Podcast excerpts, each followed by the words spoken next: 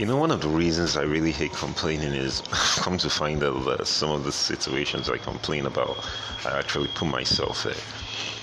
So you're complaining about something like you're working hard for something. Maybe it's just to buy a new car.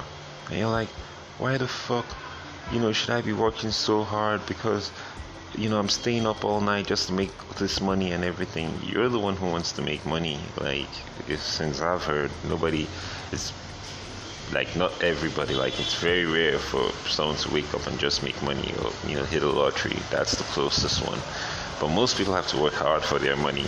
And you know you have to work really hard like fucking hard sometimes. And you know you make money and then you want to make more money and then it just gets tiring because if the process is to work hard for your money that means you're going to be working very very hard all the time you want to make money. And then sometimes you get to complaining. But you know like because it's so hard. So I thought to myself today, like, what am I complaining about? Because maybe I've been complaining the last three or four days or so about everything sleepless nights, staying up awake, not eating right, work, work, work. Yeah, somebody is going to say it's my choice. I know, but that's just a situation that led to the complaining.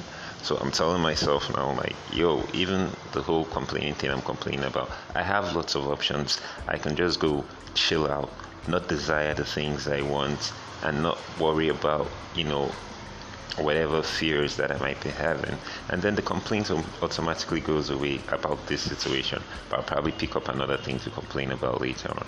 So I think don't complain because most of the things you probably complain about, you put yourself, you know, it's things that you want. You're complaining because, you know, you want something and it's not working out the way you want it. So it's you, it's your decision, it's your desires. Try not to complain because it's you. I think that's a good reason not to complain.